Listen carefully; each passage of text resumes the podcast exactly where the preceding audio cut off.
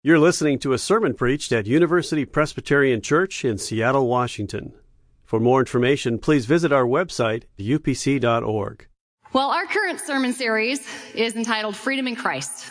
And George set us up a few weeks back looking at Galatians 5. And then last week, if you were here, you know Ryan invited us to consider Jesus the King who gets low.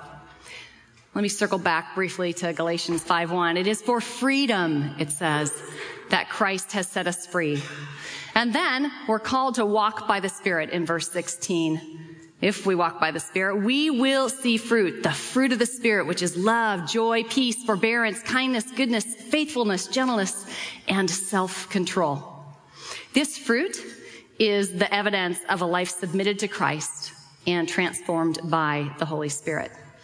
I submit to you this evening that the words we use shape and reinforce our thoughts and actions. And tonight, my challenge is for you to learn to use words of grace and gratitude throughout every day of your life. If I was going to retitle tonight's sermon for the bulletin, which they wouldn't let me do, I would have entitled it this, Use Your Words. When my daughters were little, although they were practically perfect in every way, occasionally they would come into the room and they would whine. Everybody here has heard a young child whining. Isn't it grand and glorious? So much fun. Yeah, I didn't like it either. And so what I would do is just say, why don't you take a minute and go back to your room, think about what you'd like to ask me in a voice that I can understand, and then come on back out and use your words.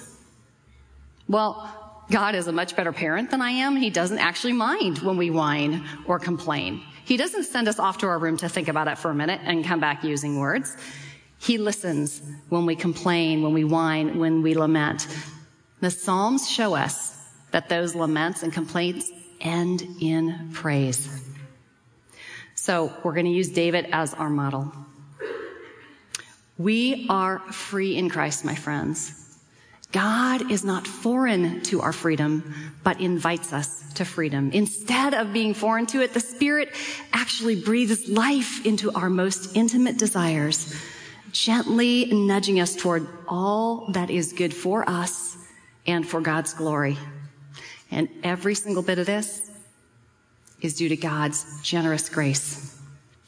Some of you know who G.K. Chesterton is. He's a writer from the 20th century who wrote a book called The Everlasting Man. And that book led a young atheist named C.S. Lewis to become a Christian.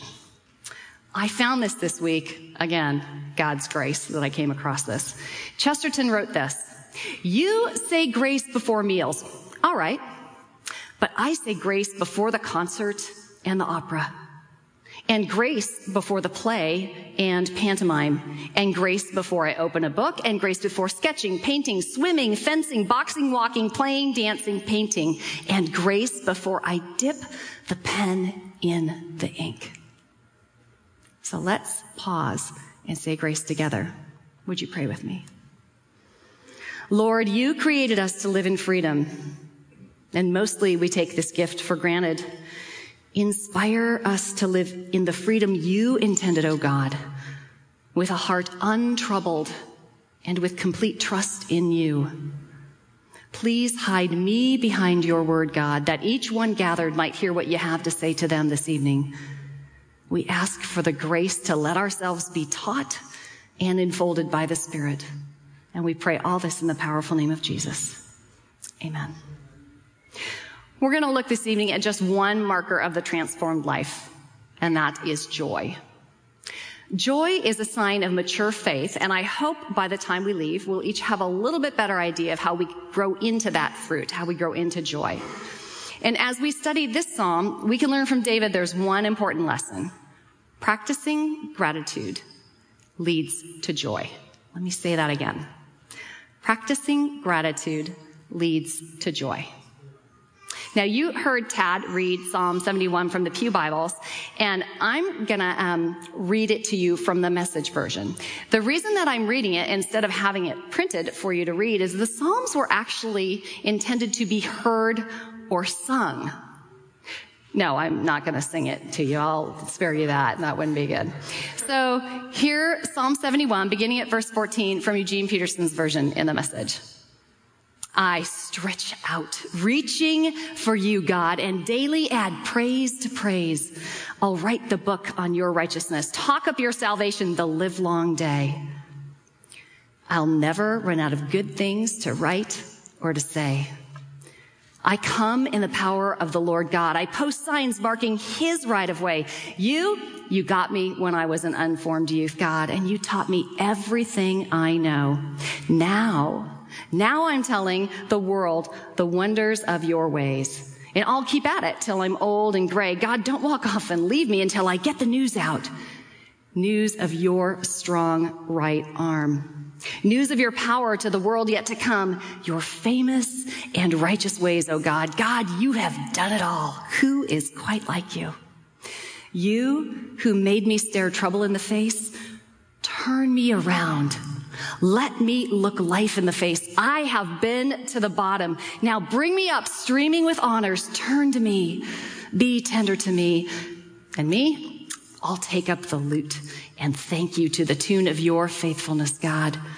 I'll make music for you on the harp, Holy One of Israel. When I open up in song to you, I let out lungs full of praise. My rescued life, a song. All day long, I'm chanting about you and your righteous ways. While those who tried to do me in, they slink off, looking ashamed. There is external pressure all around David. And yet, rather than folding into fear and despair, he claims God has been his teacher throughout his life. This psalm literally shouts of God's faithfulness. And let me tell you, there's no such thing as a storyless prayer. Each prayer, like this one, is prayed right in the middle of each of our stories. Life is full of failure and fear, conflict and love, betrayal, loss, and it's even full of salvation. Like David, we're all a part of messy stories. Every one of us. Eugene Peterson notes that David's life is the most exuberant life story in all of the scriptures.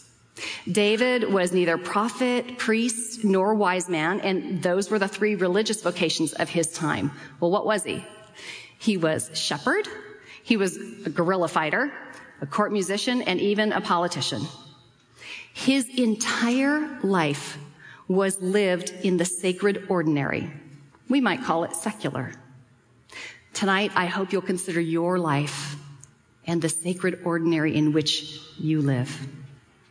Well, David prays, and I'm going to invite you to pray. There is a caveat about prayer. It's this. When we pray, we actually go deeper into the trouble we're facing. When we pray, instead of avoiding our struggle or our trouble, we acknowledge them. And here's the good news. We face these troubles with God. Matthew 7:14 states that the way is hard that leads to life, and those who find it are few. This life, this fruitful life, can only be found in Christ and only be lived by walking with the Spirit. In the Psalms, we see what Annie Dillard calls the fringes and hollows in which life is lived. I love that. I can see that in my mind's eye the fringy, fragile, fragile and frazzled places in my life and the hollows that sometimes are dark and dreary. And through the human mouth of David, these Psalms become a personal word. I believe God provided them for each of us, for every human situation shows up throughout the Psalms, even situations like yours and like mine. In our earliest days of faith, we're often less attentive to the movements of the Holy Spirit, but we are called to walk and live by the Spirit. Our thoughts and our actions are to be shaped more and more by acknowledging our ongoing dependence on the Spirit, on the Father, on the Son. It's when we begin to practice gratitude that we become more attentive to God at work day by day. Let me say it again. We practice gratitude. It is not an attitude of gratitude, but a practice. Now, if you have taken any classes with me here at UPC so far, you know that one of my favorite phrases is that practice makes permanent. You want to learn to be grateful? Practice. You want to learn to live by the Spirit, paying attention to the Spirit? Practice. Practicing gratitude develops a soul and a life filled with joy and remarkably empty of despair. I mentioned that the Psalms are meant to be prayed aloud. Our ears hear and confirm for our heart, soul, and mind what we believe. Hearing helps our unbelief.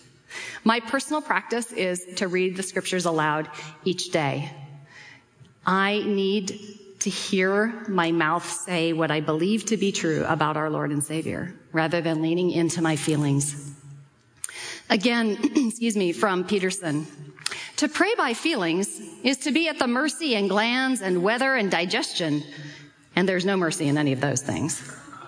Feelings lie, feelings deceive, feelings seduce because they are so emphatically there and they're so incontrovertibly interior. It's almost inevitable that we take our feelings seriously as reputable guides to the reality, the reality of God deep within us. While our feelings are real, my friends, and they're important, to suppose that they give us reliable evidence of the nature or the quality of life we are called to live with God is to misinterpret them. They're rich and wonderful and necessary. They make great slaves, but terrible masters. Above all, feelings are certainly not prayer. Let's get back to David and his psalm. This psalm shows the way things are in David's reality, and things are pretty grim. We didn't read the whole psalm to you, but at the opening verses, we can see David's need for deliverance. Evil is encountered and wickedness confronted, and this psalm is powerfully, tremendously transparent and honest. David, in this dark place, recalls God's goodness. He says, I'm telling the world of your wonders, God. I'll keep at it until I'm old and gray. You've done it all. Who is quite like you? David is depending on his memories, and his gratitude comes as he remembers.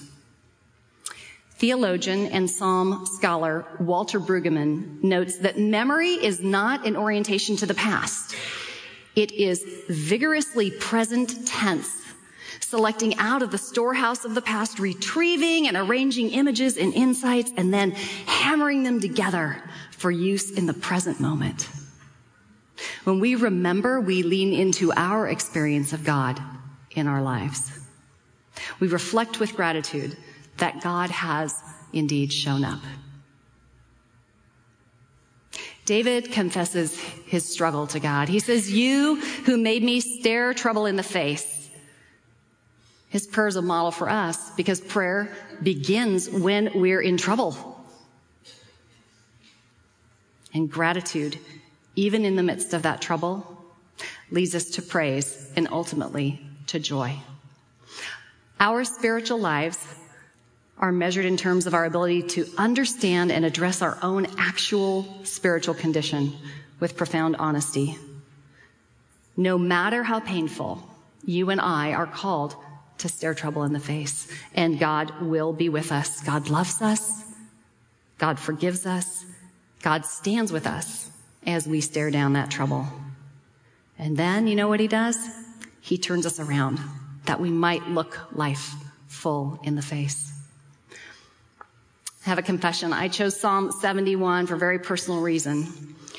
During the very dark years just after my divorce, this was the psalm that God used to speak to my heart. I had been left bankrupt and devastated. I had no idea how or when my circumstances and my daughter's circumstances would change. What I did know was that God had not left me alone. Each day I would sit outside in my yard, the yard of the home that was in foreclosure, and I would read this psalm out loud and I would watch and listen to the birds. They were these little tiny winged reminders that Jesus was right there with me that he hadn't gone anywhere. And as those birds sang, I could hear God's spirit rejoicing over me in song as his word says in Zephaniah 3:17. Every day, every day for 18 months I read this psalm aloud. And God used it to heal me. No matter how much trouble I was facing, my life belonged and still belongs to God. He had and has rescued me, and I can only respond with lungs full of praise. When we practice gratitude and live joyfully, taking up the lute, letting out lungs full of praise, we live our faith out loud. And speaking our gratitude blesses those who hear and receive our words. It blesses us too. You know, even the non-Christian world knows this. I was talking with Andy Sakosho about this and she said, Oh, you gotta watch the Love Lab video. I'm gonna play just a snippet for you, but let me set up what's happening here. The Love Lab folks research relationship. And what they did was they invited a group of subjects in and they asked them to take a happiness indicator. So they took this little exam that showed how they, how they measured on the happiness scale. And then the interviewer sat down with the subject. And the interviewer said, would you take a minute or two and just write a paragraph about someone who's had really great impact in your life? Someone who's done or been really meaningful to you. And so the, each subject took a few minutes and they wrote the paragraph and then surprise, the interviewer said, we're going to call that person right now and you're going to read it to them. And so that's what they did. The video picks up with a man who wanted to call his accounting professor, but his accounting professor had already died. So he reads his paragraph aloud. See what you notice as you watch the video. The person who has had the biggest impact on my life outside of Jesus Christ, who is responsible for my existence, was my college accounting instructor. He had a joy and enthusiasm for his job like no other teacher I have ever known. I love her to death, and she keeps me going with positive talk. She is a woman that knows what she wants and won't give up until it is achieved.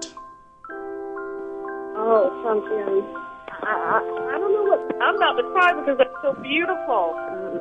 I, I, I have, I have to say that's just, just wonderful. I first met Craig on an independent feature film set in Whitefish, Montana.